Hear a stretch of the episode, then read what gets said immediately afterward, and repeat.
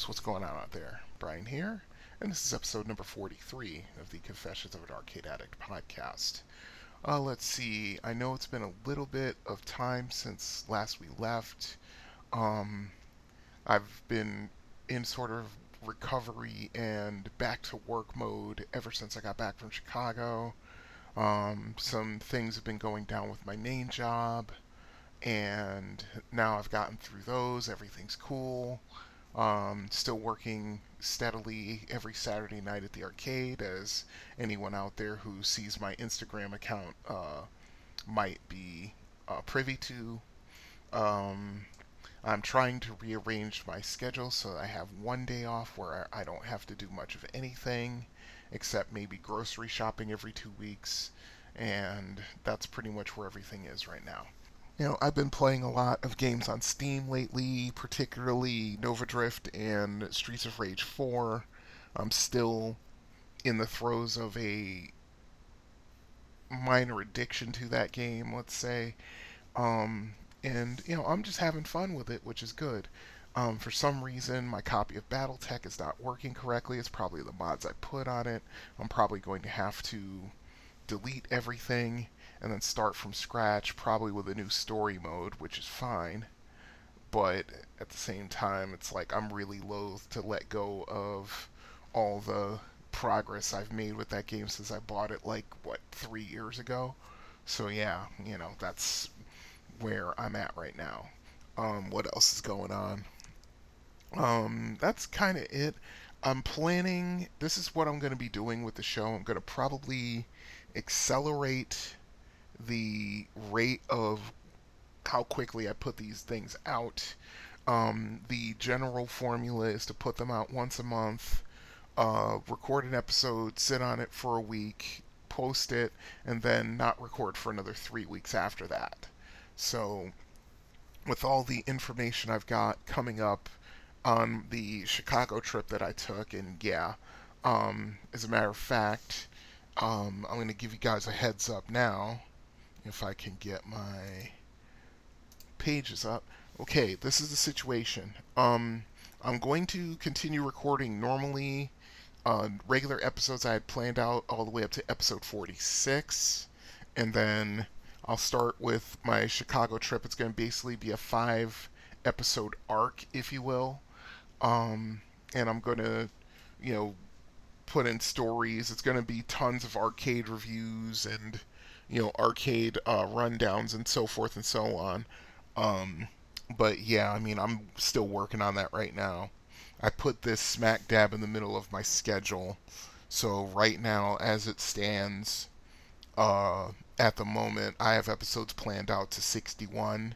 And once I get probably about episode 57 or 58, I'm probably going to start planning out more episodes because, like I said, I'm probably going to put this podcast up to 100 episodes, and then I'll just see where I'm at and see if uh, continuing this thing is viable. Um, but aside from that, that's pretty much what's going on. Um, so yeah, the stuff for my Chicago trip is coming, guys. Just hang in there. Okay, uh, I checked emails and voicemails and uh, DMs on uh, Instagram and uh, Twitter, and still nothing out there. So, once again, um, you have any questions, thoughts about anything you've listened to over the last 42 episodes, um, just get a hold of me, arcadeaddictbrian at gmail.com.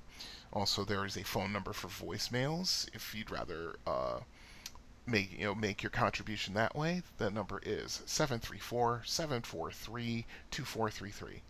And like I said, I have my social media presence.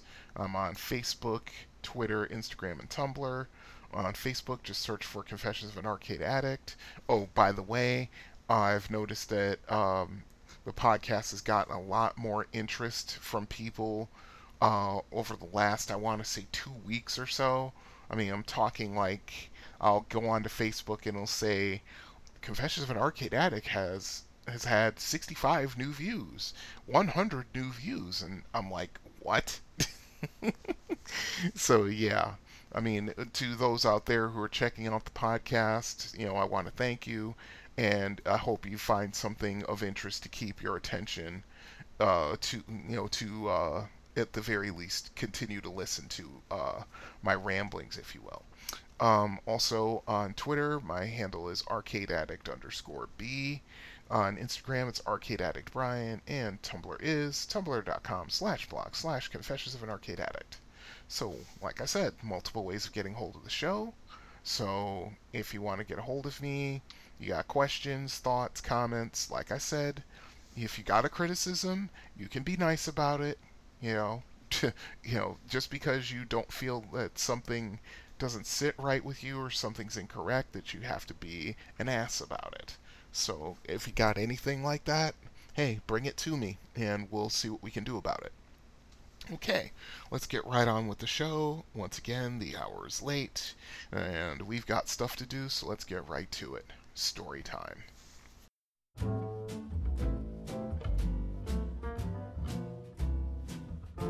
Our bodies are given life in the midst of nothingness. Existing where there is nothing is the meaning of the phrase, form is emptiness that all things are provided for by nothingness is the meaning of the phrase, emptiness is form. One should not think that these are two separate things. Story time. The perspective of a poor video gamer. Okay, this is something that I came up with, oh, I want to say about three months ago.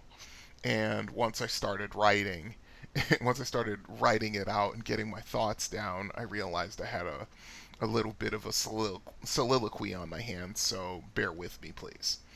Um, okay, I've said it since day one of this podcast. I grew up poor. Um, I didn't really realize it until I started regularly going out in the world on my own at the age of 10. That was more or less when I started going to the mall by myself. But yeah, I was. I make no bones about it at all. Um, I spent a lot of days in my childhood and teen years in my local mall, hanging out at the arcade, trying to learn how to play games without spending money, because until I started getting an allowance from my mother, I didn't have any. As a child, I had terrible control, impulse control, horrible.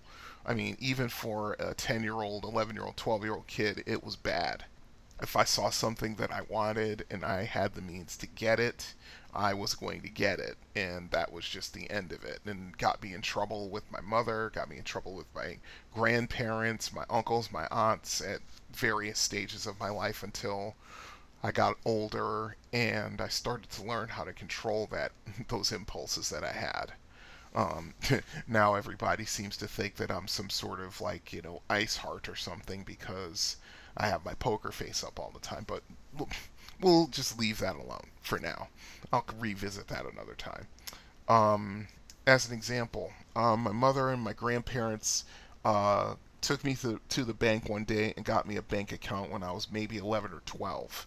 Um, every so often, they would give me money uh, to deposit into the bank account. Now, just to let everybody know, because I'm an old man, or an older man, I should say, um, note that this was a couple of years before ATMs started popping up all over the place.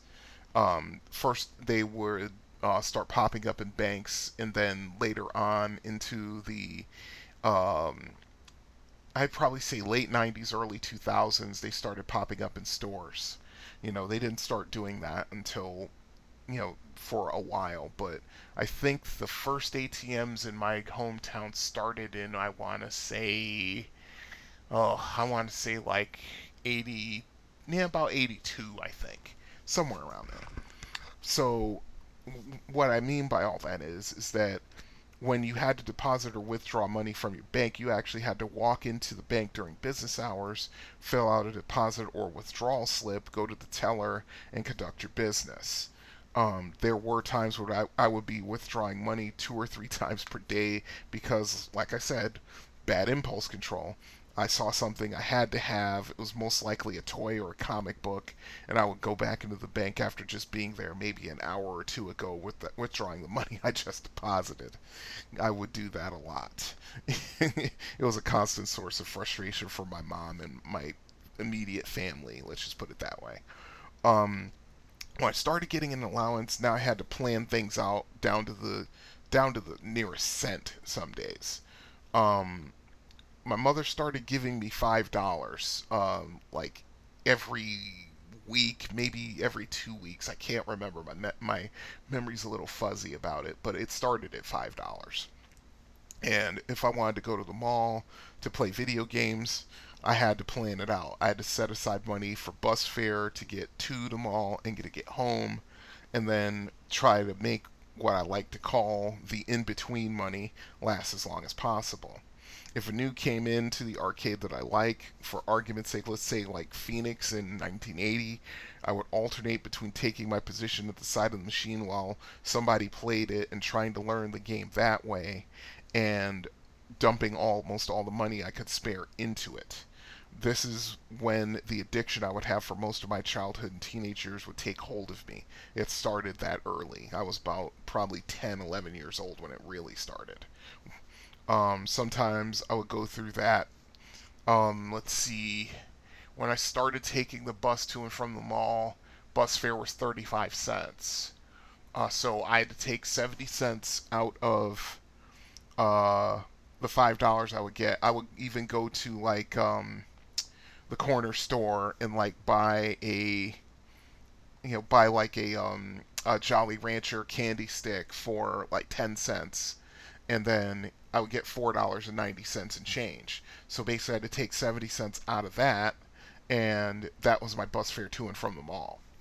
And from the, then on, that other four dollars I would have, uh, four dollars plus, that would go towards, you know, of course, the majority of it, if not all of it, went right down the coin slots. I'm not going to make any bones about it.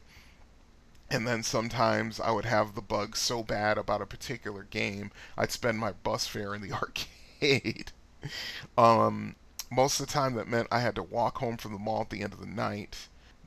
When I first started going to the mall by myself, I immediately I started calling my mom at you know on Saturday night.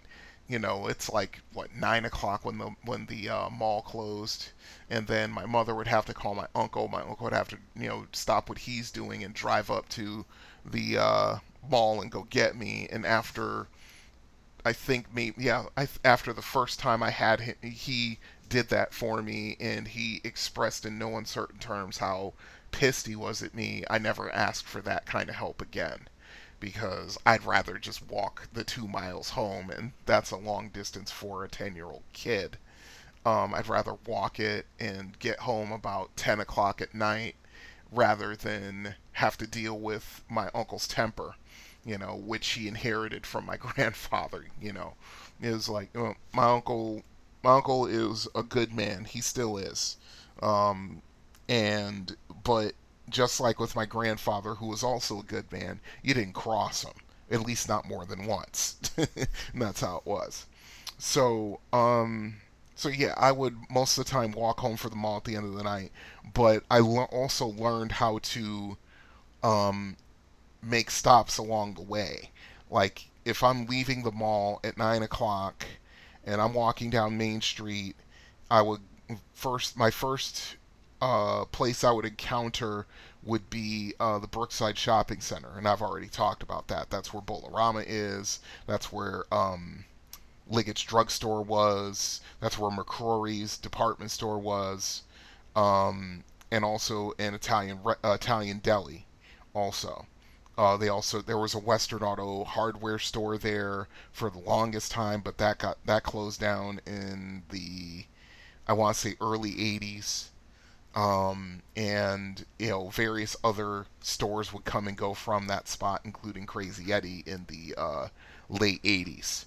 Um, but anyway, I'm getting ahead of myself. Um, so yeah, most of the time I'd have to walk home, but sometimes on Saturday night I would be able to catch the last bus coming out of there. And there's a bus driver named John who kind of took pity on me and he would take whatever change I had in my pockets, and he would he would drive me to my neighborhood. Um, on the way down, you know, we would have we would talk about certain things. He'd ask me about stuff. I'd talk to him. I mean, he was a really, really nice man. He really was. I mean, you know, every time I saw him, you know, every time I got on the bus, I always smiled because, and I would sit in the first seat right across from uh, his driving position, and we would just talk. It was just like that, and you know, we would do that until my stop came up, and then I would thank him for his generosity because more often than not, especially when I was like 10, 11, 12 years old, when I started getting up around 13, that's when I would just walk home from the mall, you know, all the time. You know, by that time I was used to it. yeah, there's a story of, um, I have a, a tendency to wander, especially when I was a kid, and yeah, um, that's a story that's coming. So hang in there. That's going to be a, a little bit further down the road. So, you know, he would, you know, drive me to the closest stop to my neighborhood. I would thank him for him thank him for letting me ride on the bus because he, he it was his last run of the night, so he was going back to the depot.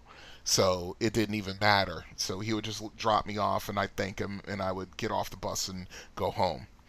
Um, as it turns out, I did not know that he and my grandfather knew each other until he showed up at my grandfather's funeral in 1993. And I remember he saw me there and he's like, Brian, what are you doing here? And he's like, did you, and he's like, what are you doing here? Did you know the deceased? I'm like, yeah, he was my grandfather. And I just remember the absolute look of pain that crossed his face because apparently he and my grandfather knew each other fairly well and you know, that's just a look that I never forgot, even though that happened almost 30 years ago now. You know, that was just something that I never, ever, ever forgot. So yeah, that was just how it was. Um, now, the problem with being a poor gamer was, and I know I've said this throughout previous episodes, but it bears repeating here, um, was that it took me a long time to really learn how to truly enjoy playing arcade games. I was, even though I wasn't the most athletic and coordinated person when I was younger, that didn't start manifesting until I got into like my mid to late teens, I want to say. I was pretty awkward, you know, from the ages of like 11, 12, 13, maybe even 14. Then it kind of changed. Um, but I was always competitive. You know, if I played a game, no matter if it was checkers, chess, sorry, um, Monopoly, the game of life, you know, pretty much any card game or board game that you can think of that I knew how to play, I wanted to win. That's just how it was. And of course, that translated to video games.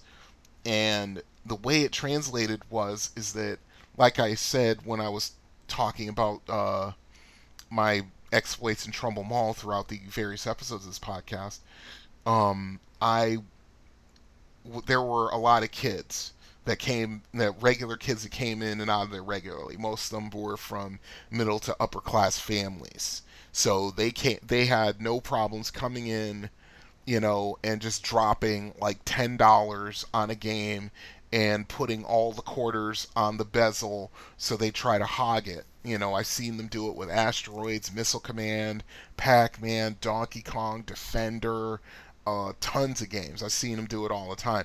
It got to got to the point where if a new game came to the arcade, I knew that if I came went up to the mall on a Saturday, um, that these kids would be there, and I just would not even play that game for like a month. You know, it would be like a month after the game came to the arcade before I would actually start playing it because you know these kids just had no problems doing it, and it wasn't just the kids; it was also a bunch of uh, older guys who were regulars at the arcade and also at like uh, Bowl-O-Rama Game Room and a couple other places, and they would do the same thing. I mean, when Missile Command came out in 1980, um, when that game came out, yeah, it was like I remember there was a Saturday I went up there. Um, I think I saw like on a Friday because I think it was over the summertime. I saw on a Friday that they had it, but there was too many people around the game, so I said, "All right, I'll come up on Saturday. I'll just go up there right around opening, and I'll go play it and see what it's about." And um, I show up right at I think like an hour after opening, and these kids are four of them are just around the machine, and there's just there's just tons of quarters all around it, and I'm just like, all right, I see what's going on here. So I hung out at the mall for a couple hours, walked down, walked out of the mall, walked down Main Street, went to Bowl-O-Rama. They had a Missile Command machine, but the older guys uh, were there playing Missile Command with quarters on the bezel. That would happen all the time, or at least until probably I want to say like the middle the middle 80s maybe. Then it's I think it stopped. I think um, Carlo put a stop to it, but we'll see. I don't. I mean, I don't know. I'm not 100% sure. But to continue, um, but my point is, is that because I was so competitive, I wanted to get good at these games really badly because you know being the geeky kid, you know, it's just one of these things where I was always picked last to play basketball or to play football. Um, even though I could actually throw a football pretty decently and I could catch it, you know, but and but you know, playing basketball, still still learning how to shoot and still learning how to move around a basketball court without traveling and things like that. So, yeah, I mean, we're talking like 10, 11, 12. Yeah, I'm pretty uncoordinated and all that kind of stuff, but I still had the competitive drive. And but the one thing I was decent at were video games. It's just that all these older kids were so much better than me, and I wanted to be on their level because I because I was always in this arcade, and especially with those kids. And like I've said before, there was a racial aspect to it, and that's all I'll say about it but you know, I just wanted to be on the same level with them because I was looking for I was trying to gain their respect. And that was like the one of the few ways that I could gain gain their respect. So, you know, that's what my focus was, you know, and that's what my motivation was to get better at all these games. Especially when I was hanging out at, with Mark in like 82 you know, when I started, you know, hanging out with him, you know, he's so good. I mean, he's three years older than me, so in 82, I'm what, 13, so that makes him 16? You know, and there's a massive difference. Just physically, on some levels, mentally, some levels emotionally, between a 13 year old and a 16 year old. There are massive differences. And so I was always chasing Mark around just in a video gaming sense, you know.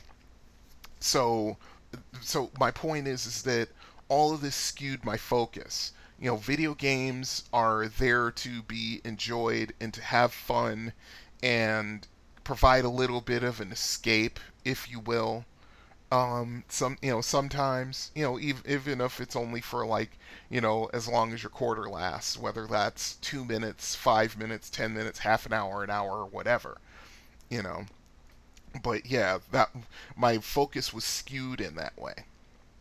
Uh, video games didn't start having endings until I think 1983, when games like Crystal Castles and Dragon's Lair came out. So that meant that I had to make every quarter I spent last as long as possible. I've talked about this, you know, on and off through the various episodes, but I'm going to break it down here. Um, so yeah, I had to make every quarter I spent last as long as possible. That meant finding out as much information about the games that I was playing as I could, from learning patterns in Pac-Man to the one asteroid trick in Asteroids, or the wall method in Missile Command, or the pterodactyl trick in Joust, or things like that. I was constantly looking for any edge I could find. Um, the majority of information I was getting was word of mouth, and I quickly learned to take what I was told with a grain of salt because either the information wasn't right or it was told in order to deceive me. That's how prickish those kids were, you know. They would you know and they would just tell me things and they would berate me and all this other stuff to get me to just you know get me off the machine so quick you know quickly so they could play it.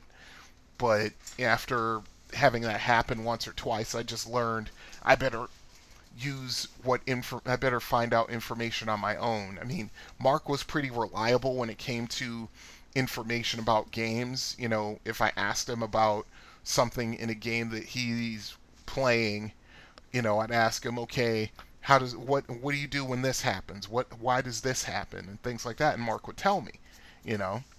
Um, he you know he was pretty gracious that way. Um, but otherwise, I was hanging out in the Walden Books or the Book Beast store in the mall for hours perusing video game magazine or paperback books. I mean, 1982 was when the you know, how to master Pac-Man, how to master Donkey Kong, how to beat the, you know, video games, how to beat the home video games, you know, how to beat the top 16 video games. All these books started coming out right around 1982.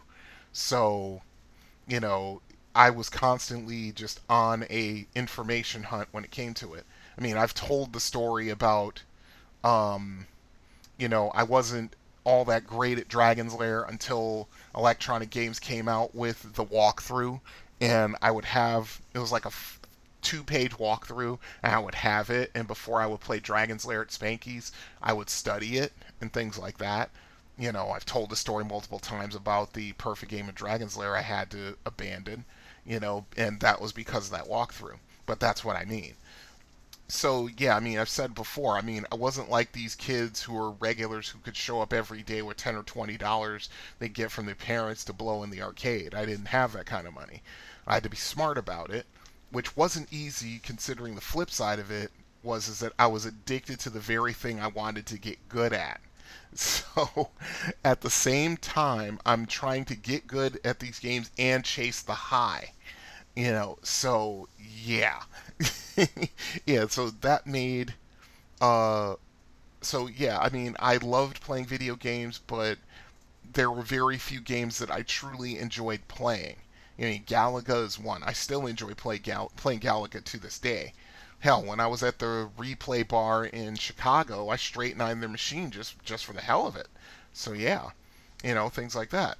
Um, but because of that mirror image dual nature thing where you know I'm trying to get good at something but I'm so addicted that you know it's like my singular focus or at least in those in in that time it was my singular focus.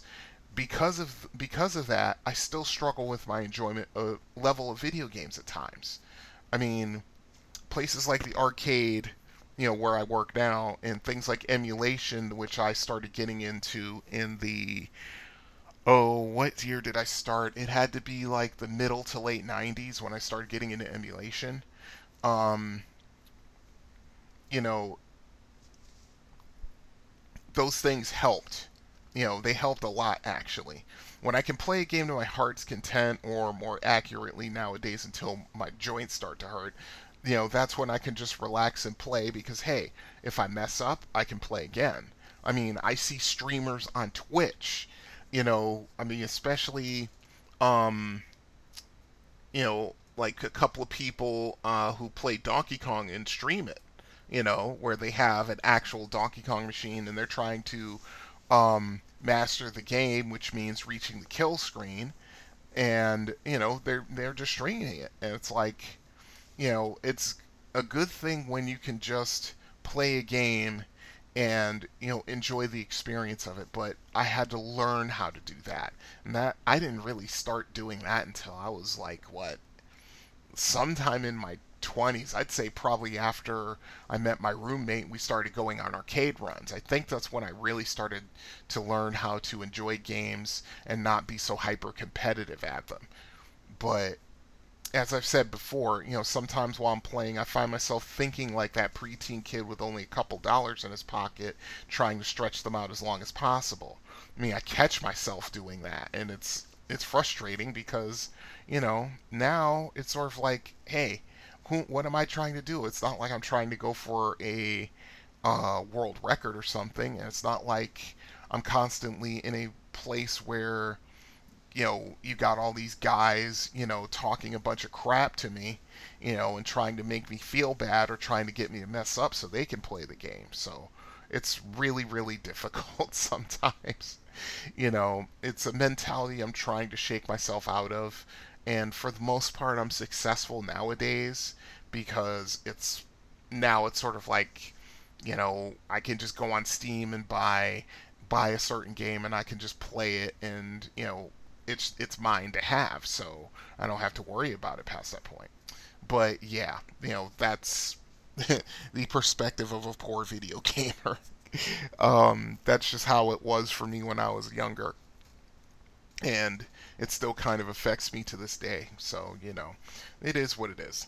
Um, any kind of thoughts or questions about it? Hey, get a hold of me, arcadeaddictbrian at gmail.com. Okay, let's get right on to Are You Experienced? I'm too old for this. Hiding in front seats like a teenager. Poppy, I think I'm getting too old for this stuff. I'm getting too old for this. Listen, you was born too old for this. I'm getting too old for this. I'm getting too old for this. Lying red arsed in the heather chasing other men's cattle. I'm getting too old for this sort of thing. Maybe we're getting too old for this. What do you think, huh? I'm not too old for this shit. I'm not too old for this shit. You will not. We're not too old for this shit. We're not too old for this shit. We're not too old for this. Say like you believe. We're not too old for this shit. Yeah. We're not too old for this. I'm not gonna buy a hemorrhoid cushion. We're not too old for this shit. Are You Experienced? Time Pilot. Yeah, one of my all time favorites for sure.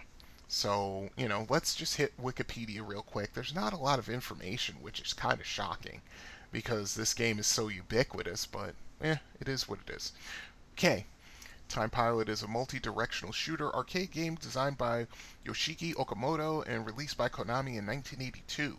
It was distributed in the United States by Centuri and by Atari Ireland and Europe and the Middle East.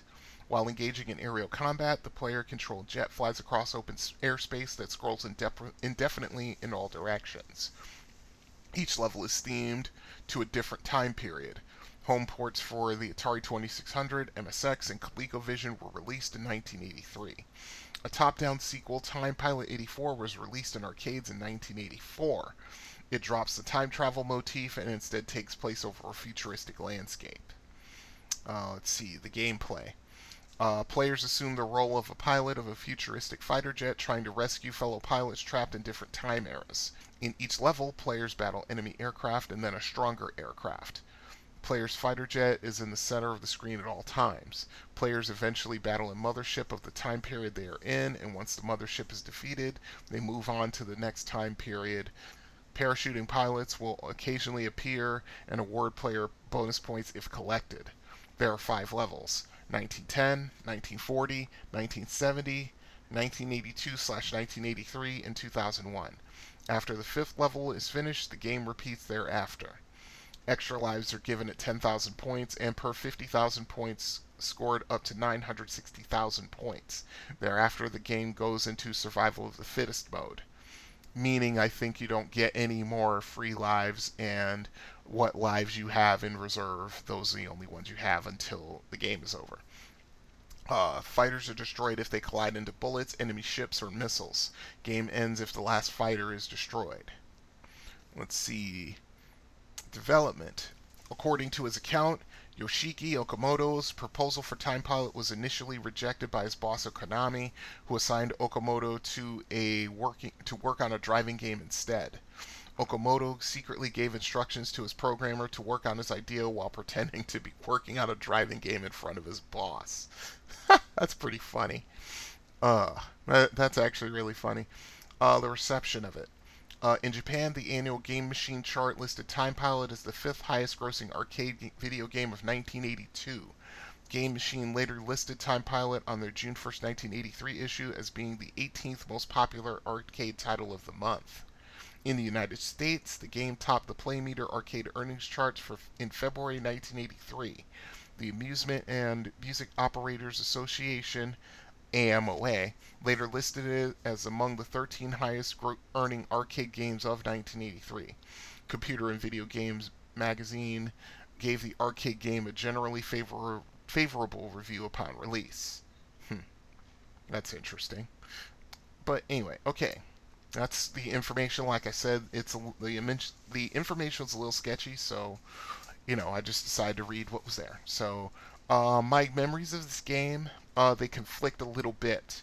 Uh, when I was thinking about it, I thought the first time I saw Time Pilot was either in the Bowl-O-Rama game room or the Rexall drugstore in the mall, though both locations had the game. Um, either way, this game was an instant classic from the word go, in my opinion. Mark and I would have high score battles on this game as well, and I think my highest score is over 400,000 points. The arcade in Brighton has this game, and I still play it, though I'm not as good at the game as I once was. But hey, I'm getting old, so it happens. But there's an update. Uh, August 19th, 2021 uh, just before I clocked into work at the arcade uh, the previous Saturday. I put up a score of over 200,000 points, which is pretty decent as I had not played a serious game of Time Pilot in close to a year. Uh, let's see. So yeah, I mean, like I said, this game, uh, it had, oh, it garnered quite a bit of interest. It really did. Um, I didn't find it in very many places. I think the only places that had it, like I said, were the Bowl-O-Rama Game Room, the Rexall Drugstore, and I think Milford Rack had it, you know, for a little while. Then uh, I will talk about Time Pilot 84, although I expect the Wikipedia to be just as scant on information as this one was. But yeah, the Rexall Drugstore definitely had it. That's the first time I ever saw it. And actually, when I went to Galloping Ghost uh, a few weeks ago, they actually had a working Time Pilot 84 machine, so I got to play that, which was really cool. Okay, but that's Time Pilot. Um, and like I said, if you have any questions about it, aside from anything that I've talked about, what little information there was, get a hold of me, arcadeaddictbrian at gmail.com. Okay, let's move right along to time for some strategy.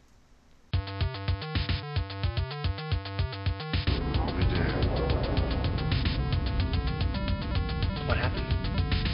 Combat tactics, Mr. Ryan.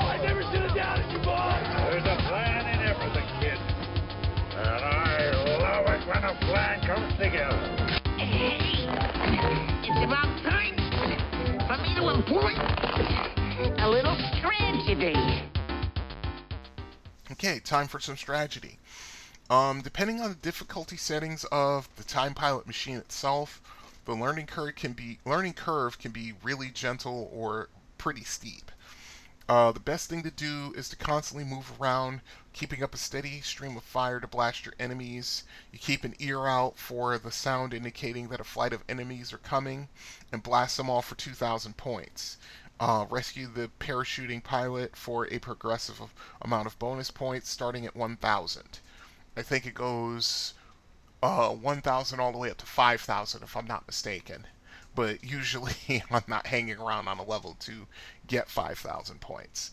Um, try not to linger on the levels for too long before shooting the boss down for 3,000 points and warping to the next level.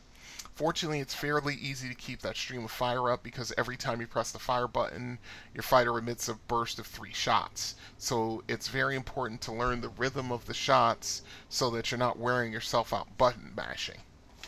Okay, let's break it down level by level. Um, 1910. Uh, this is the first stage of the game. It's fairly easy because the biplanes are not as fast or agile as your fighter, but they can still zero in on you if you fly in a straight line for too long. Uh, that's my first piece of advice for this game. Do not fly in a straight line for very long, no longer than maybe two or three seconds. Uh, however, you can use this to set up the opposition by flying in one direction for one or two seconds and wheel around and blast them. Uh, flying in a circular pattern along with alternating flying in straight lines, can really keep you out of trouble. Avoid the shots and bombs the biplanes throw at you. Move upwards uh, on the screen to try to stay above them and keep their bombs from arcing down on you. Um, I trying to remember how many enemies it is. I think it's 40. I think you shoot down 40 enemies. Then the uh, boss, uh, the mothership comes out, which in this case is uh, a dirigible, basically a, a big orange dirigible. Uh, the easiest way to kill the mothership is to fly around it, get in behind it, and just shoot it six times, and that'll be the end of it. That's that that goes for each level. That's the easiest way to get just to get done with it. Don't try to come at it from an angle because as it flies, it sh- it randomly throws out shots in random directions, except for directly behind it. So that's the vulnerable spot. So you just fly around it, get behind it, shoot it six times, and you're done. In this one, you just shoot the dirigible six times, and then it's on to 1940. Okay, uh, 1940, that's the World War II era. Um, you're up against a, a, bunch of Japanese Zeros with a medium, uh, uh, excuse me, not a medium bomber, a light bomber that comes out every so often. Um, although the Zeros don't have any special weapons, they can gather behind you in bunches and will also attack you from the sides. Uh, like I said, a light bomber will come out like every, I want to say, 10 to 15 seconds, and it takes three shots to destroy it, but to do so gives you 1500 points each time. Um, so this uh, level actually can be, uh, you can point press on this one although I wouldn't suggest it for very long because uh, once the mothership comes out, the enemy zero fighters start, you know, moving faster and shooting faster. So it's just easier just to kind of just fly your way through the level, uh, shoot the heavy bomber that comes out uh, after you destroy 40 planes, and then you're off to 1970. Um, the best way to uh, survive on this level is to fly in a straight line for maybe a couple of seconds and then you know cut to the left or to the right 90 degrees then sort of circle around and then keep moving. You know basically clear your six of any enemies gathering behind you because like i said enough of them will come out where they'll start shooting at you from various angles and then it gets really tough to evade um, but like i said um, when a heavy bomber comes out, get on at 6 and destroy it, and it's off to 1970. Okay, uh, 1970. This where this is where the game starts to become hard. Um, you are attacked by helicopters who not only shoot at you but also fire uh, infrared homing missiles as well. Uh, they can track you quickly and will get an angle on you if you fly in a straight line for too long. Add to this that the copters themselves move in sweeping, almost random patterns, so you really need to be careful. I mean, not from just getting shot down, but also to be careful of running into any of them. Um, my trick here is to. It, this is where you're going to have to start moving in sweeping, uh, sweeping uh, movements. Um, the good thing about the, this game is that um, I forget what they call it. I think it's like progressive control. But basically, let's say you're flying straight up and you you know move the stick to the right or to the left to go to the you know to fly left it will instead of going instantly to the left it will make a turn it'll make a turn to the left and you can use that to make these sweeping circular movements. I mean, in this stage and the one after is where you really have to start doing it. Um, so yeah, I mean, as soon as they, as soon as you see um, the helicopters start using, uh, start firing missiles at you, try to shoot them as soon as possible, uh, because the missiles are faster, of course, than your fighter is, and you can't outrun them. And the best thing to do is to sort of let's just say if you're like flying straight up and there's a helicopter that's like down to you know down to your left um, and it fires a missile at you, you basically sweep your fighter around and turn left to shoot the shoot at the missile as it closes in on you. And I mean, it's to the point where I really try to shoot the um, shoot the helicopter that shot the missile and then shoot the missile as quickly as possible. It just keeps you out of trouble that way. Um, you shoot down 40 enemies, and a twin prop helicopter comes out, and once again, get behind it, shoot it down, and it's off to 1983. Okay. Uh, this in 83, this is the stage, and the one after it are by far the most dangerous ones in the game. Um, I lose most of my lives in these stages, for sure. Um, the fighter jets that you're up against are as fast as you are, maybe even a little faster, and just as maneuverable. They shoot bullets at you as well as uh, homing missiles, and they can attack you from almost any direction and have no qualms about ramming you either. um, the best way to get through this stage is to cut the straight line flying to a second at a most and make 90 degree turns and randomizing randomizing to the left and to the right and occasionally going 180 degrees to clear your six, but don't fly in a straight line for more than a second or two. You know, I would say one second at most. You know, basically, if, even if you have to count it out in your head, you know, don't do that because the fighter jets just keep coming out from various angles, and some of them will shoot missiles at you, others will shoot uh, bullets at you, and it gets a little hectic. Not only that, they start sweeping in to get close to cut off your angles for maneuvering without, you know, because if you try to go that direction, most likely you'll run into them and lose your life. So, um, like I said, basically fly for one second in a straight line at most and make 90 degree turns to left and the right, and every so often to clear your six, turn 180 degrees and shoot all the, the planes they're trying to gather behind you because they will start, start doing that. Like I said, with the helicopters, if they fire a missile at you, try and shoot it down as soon as possible. Uh, you eliminate enough enemies, then the jet bomber comes out, and you basically just get behind it, shoot it, and it's off to the 21st century. Um, let's see. In 2001, you're up against flying saucers in outer space with asteroids as the backdrop. It looks cool, but this stage is tough. Um, this is where you have to stick with short line flight and quick turns, although it's best to make 180, 270, and even 360 degree turns to keep the saucers not from not only getting behind you, but also keep them from attacking you from multiple directions. Um, they move almost at random, finding, firing large, dumb pro- projectiles and semi-homing projectiles as well. Uh, but the good news is that both can be destroyed by your shots. Uh, tight turns are, are, the order of the day here. Um, it's really, really tough because they will come at you from at least three different directions, and the it's not always uh, clear.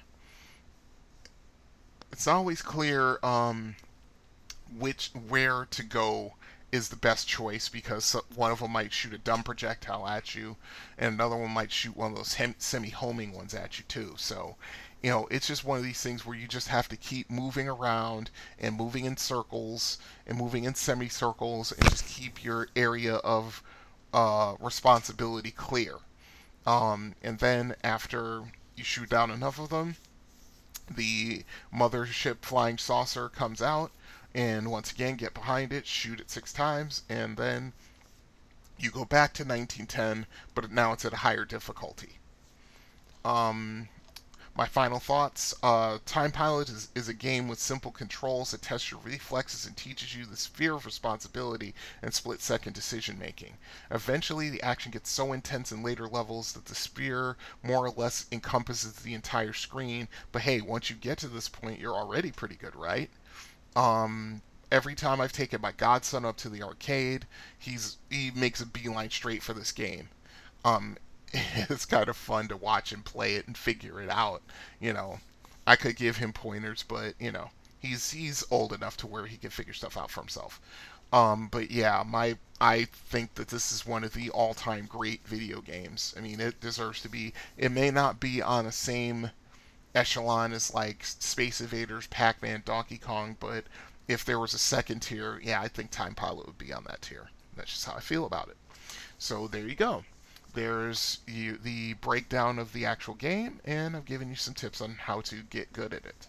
So if you've got tips and tricks of your own, hey, get a hold of me. I want to know. ArcadeAddictBrian at gmail.com. And finally, we're going to go on the road. So get in, sit down, buckle in, shut up, hang on.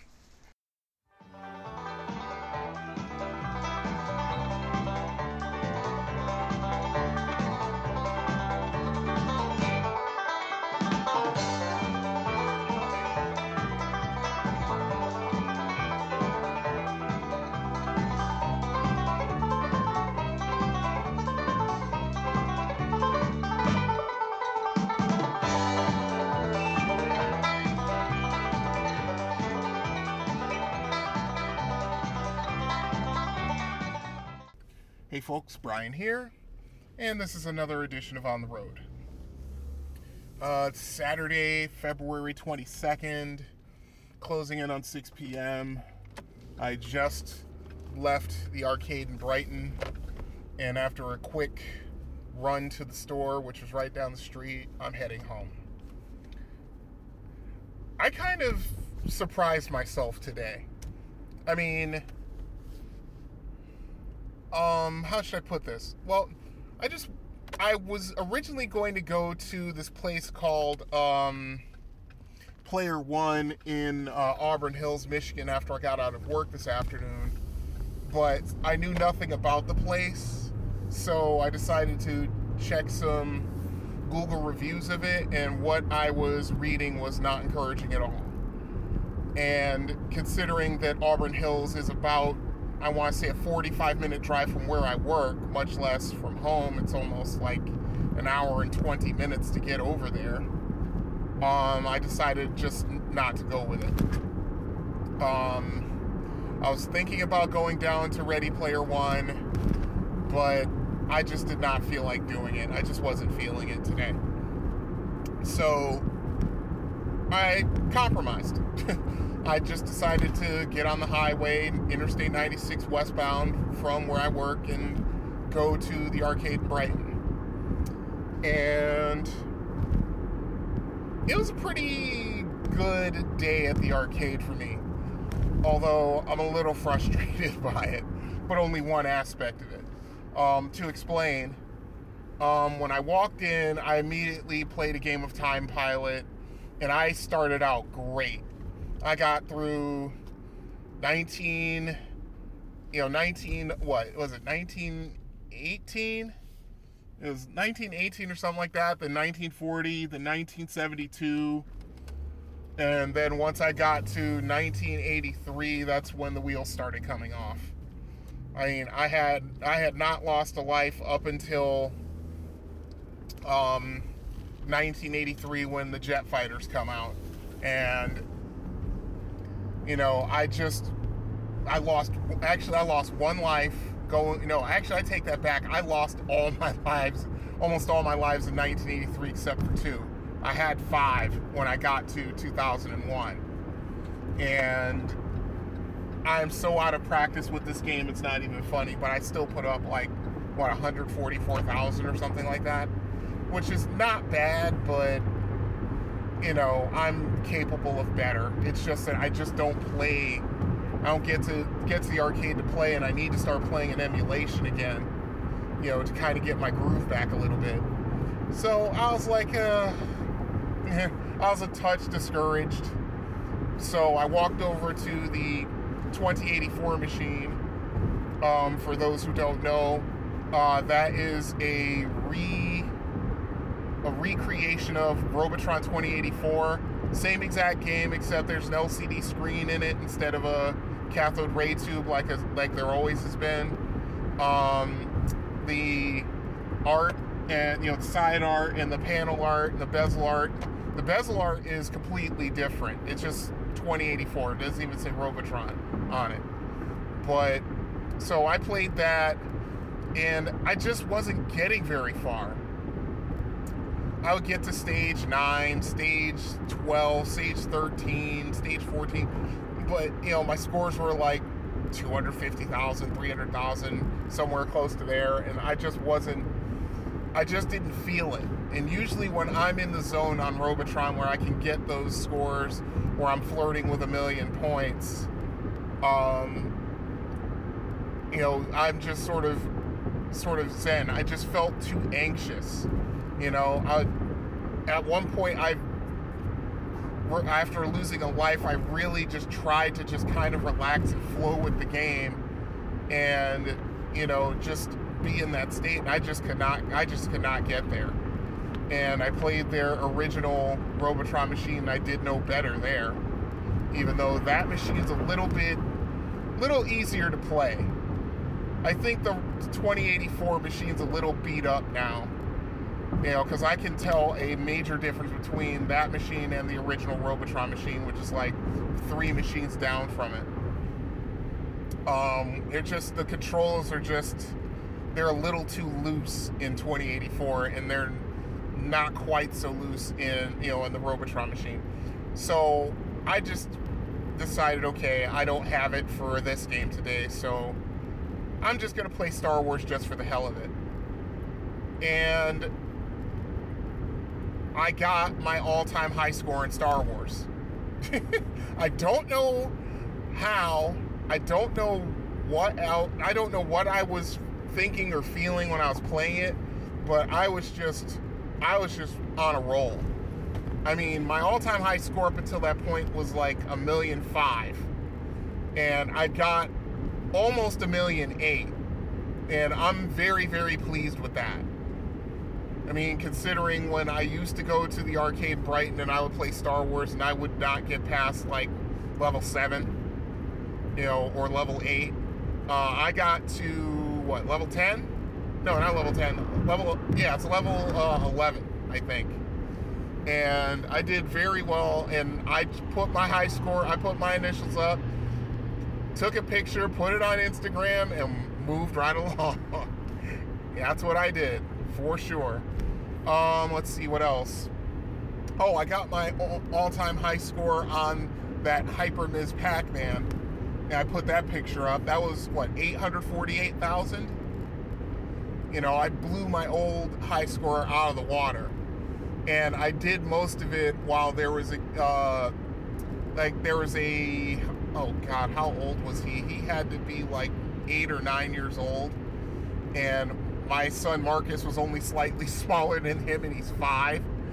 Um, you know, he was playing Pac-Man next to me, and he wasn't getting it, and I was trying to give him some pointers, and you know, he was, you know, he just was messing around. He didn't really care, but he was asking me, he was telling me that Ms. Pac-Man, you know, Pac-Man's harder than Ms. Pac-Man. I'm like, nope, no, it's not. you know, got into a bit of a debate debate with a nine year old. But yeah, so and after that, you know, I went from game to game. You know, played a little pinball. Um, just more or less, just you know, sort of you know decompressed. I had had some fun. I mean, I wasn't doing anything with like any major seriousness you know, except for Robotron, which I could just couldn't believe that I couldn't get past certain levels. When the last time I did it, I could get past those levels with ease. But that's what kind of, aside from the arcade run, that's kind of what led me to. That's what led me to um, record this segment you know, the whole use it or lose it thing. You know, that's uh, that's a, a phrase that started probably in the '60s, maybe maybe the '50s, but I'm pretty sure it was the '60s. And you know, when it comes to video gaming, yeah, you have to constantly be playing. I mean, the only games I've been playing are BattleTech and Nova Drift, which is this really, really interesting shooter. Um, it's sort of like Battle, uh, Battle uh, Asteroids meets uh, Asteroids meets Asteroids Deluxe meets Reactor, or I can't remember what that game is from Sega where you had this this base that was made of like all solid rock and you couldn't destroy it, but there was like one thin little uh thin little groove that you could shoot in and you know to destroy the base and then you would go on and you know also um, all of the uh, enemies shoot at you but their shots don't destroy you. They just send you flying in a particular direction. I think the only thing that can kill you is that base by running into it and sometimes they try to push you into the base. But yeah, it's that. Then you add a little bullet hell on top of it, and yeah, it's a very interesting game. And I've only scratched the surface with that game. I mean, it is it's fun, but it can be really hard. Uh, Nova Drift ha- also has uh, the you can select power ups for your ship. You know, you have one, you can select a certain type of firepower you like, a certain type of shielding that you like, and a certain type of uh, uh, fighter craft. Because there's one that's the engineer where you can actually build drones and um, allies faster, and you can build more of them. Um, there's one that is like really fast. Then there's another one where you can basically ram, you know, use it to ram other ships and inflict a lot of damage. Um, yeah, it. I love Nova Nova Drift. It's it's a great game. I mean, whoever, who, whatever team programmed this game, they knew the classics and they incorporated. I mean, I mean, there's Star Castle in there. Um, you know, Star Castle. I would say even Centipede is in in there in like this uh, multi-directional shooter. I mean, the the number of influences this game has taken from it's pretty long and it's also done in an original way. I mean, there's even like you could even like say there's a little defender in there also, or the little Stargate too. Oh, speaking of that, you know, I played Stargate for like the first time uh, in a long time, and I only got like twenty five thousand because I decided to play it straight up rather than um, use the uh, rescuing four humans and flying into the Stargate to warp ahead to level five. I went to do it and I screwed up, so I just said, fine, I'll just play it straight up. And yeah, I'm so far out of practice on that game, it's not even funny. I mean, I used to be able to put up 150,000, 200,000, you know, without too much trouble. It all depended on whether I could get, um, if I could get the, uh, what's the name? The, um, if I could do the, the level warp trick twice to send me to level 10 you know, because that's how you get you got a huge bonus for each surviving human once you warped to uh, warped five levels ahead. So that was that was interesting. I mean, it's one of those games where yeah, I've got to play that game and play it a lot to even get even relatively close to how I was. And yeah, like I said, you know, I just wasn't quite feeling it, even though I did so well in a couple of games.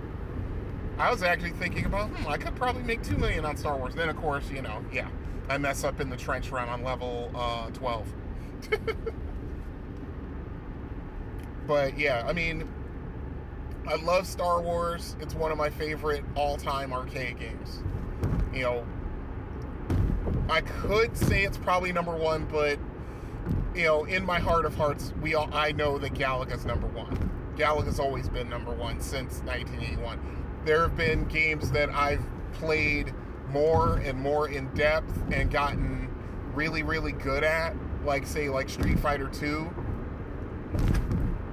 Know, and its various iterations. But yeah, I mean, if you put me in a chair and put the spotlight on me and put a gun and held a gun to my head and told me pick your pick your favorite all-time arcade game, it would have to be Galaga. Um, speaking of that, I didn't even bother playing Galaga. I was like, I'd be, uh, I've already straight nine that that machine. I don't need, I don't need to do anything else. Um, I played Asteroids it for the first time in a long time.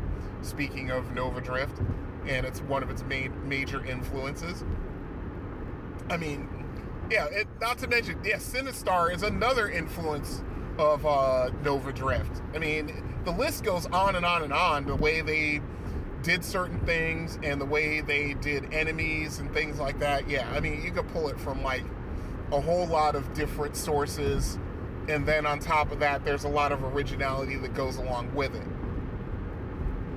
So, yeah, I played Asteroids and I got a respectable 37,000 you know, I haven't played. You know, the last time I played Asteroids with any seriousness was in the arcade in Brighton, and that was oh goodness, I want to say like mm, probably like four months ago.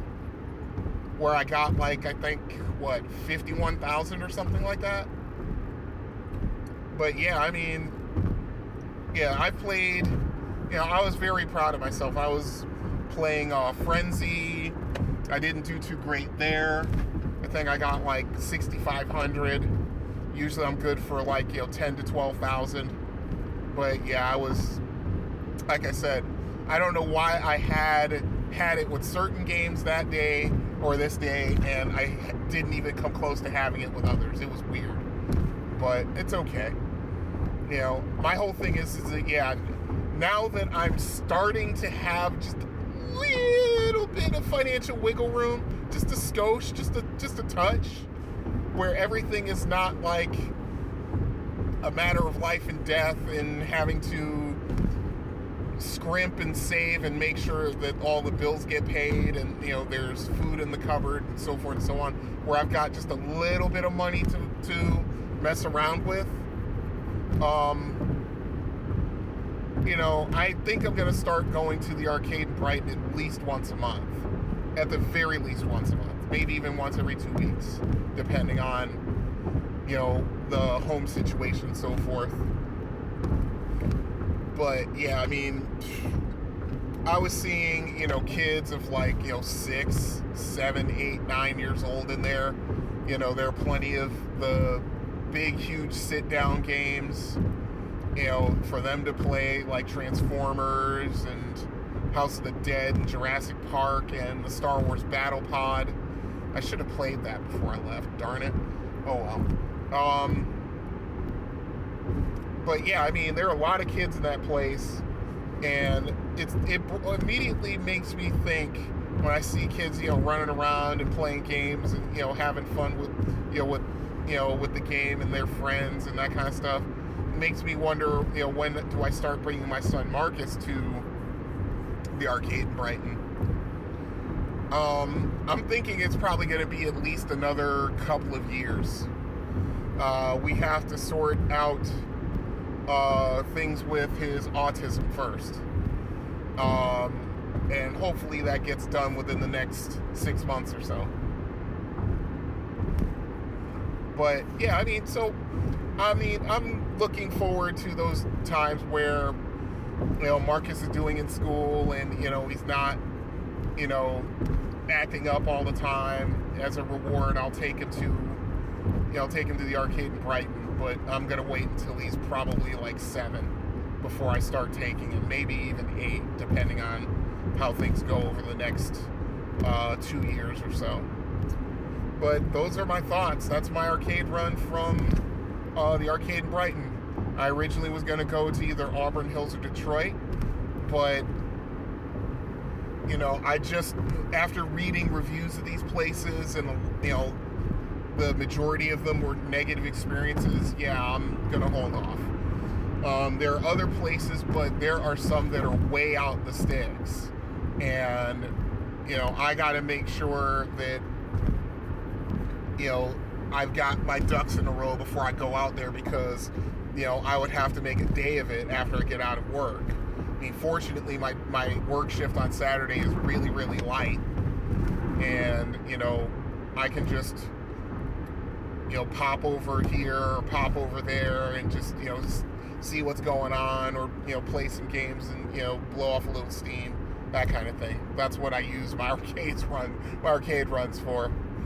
You know, blow off steam, have some fun, let the inner 12 year old run around and have some fun. And usually I feel a little better when I leave. But anyway, enough of me rambling.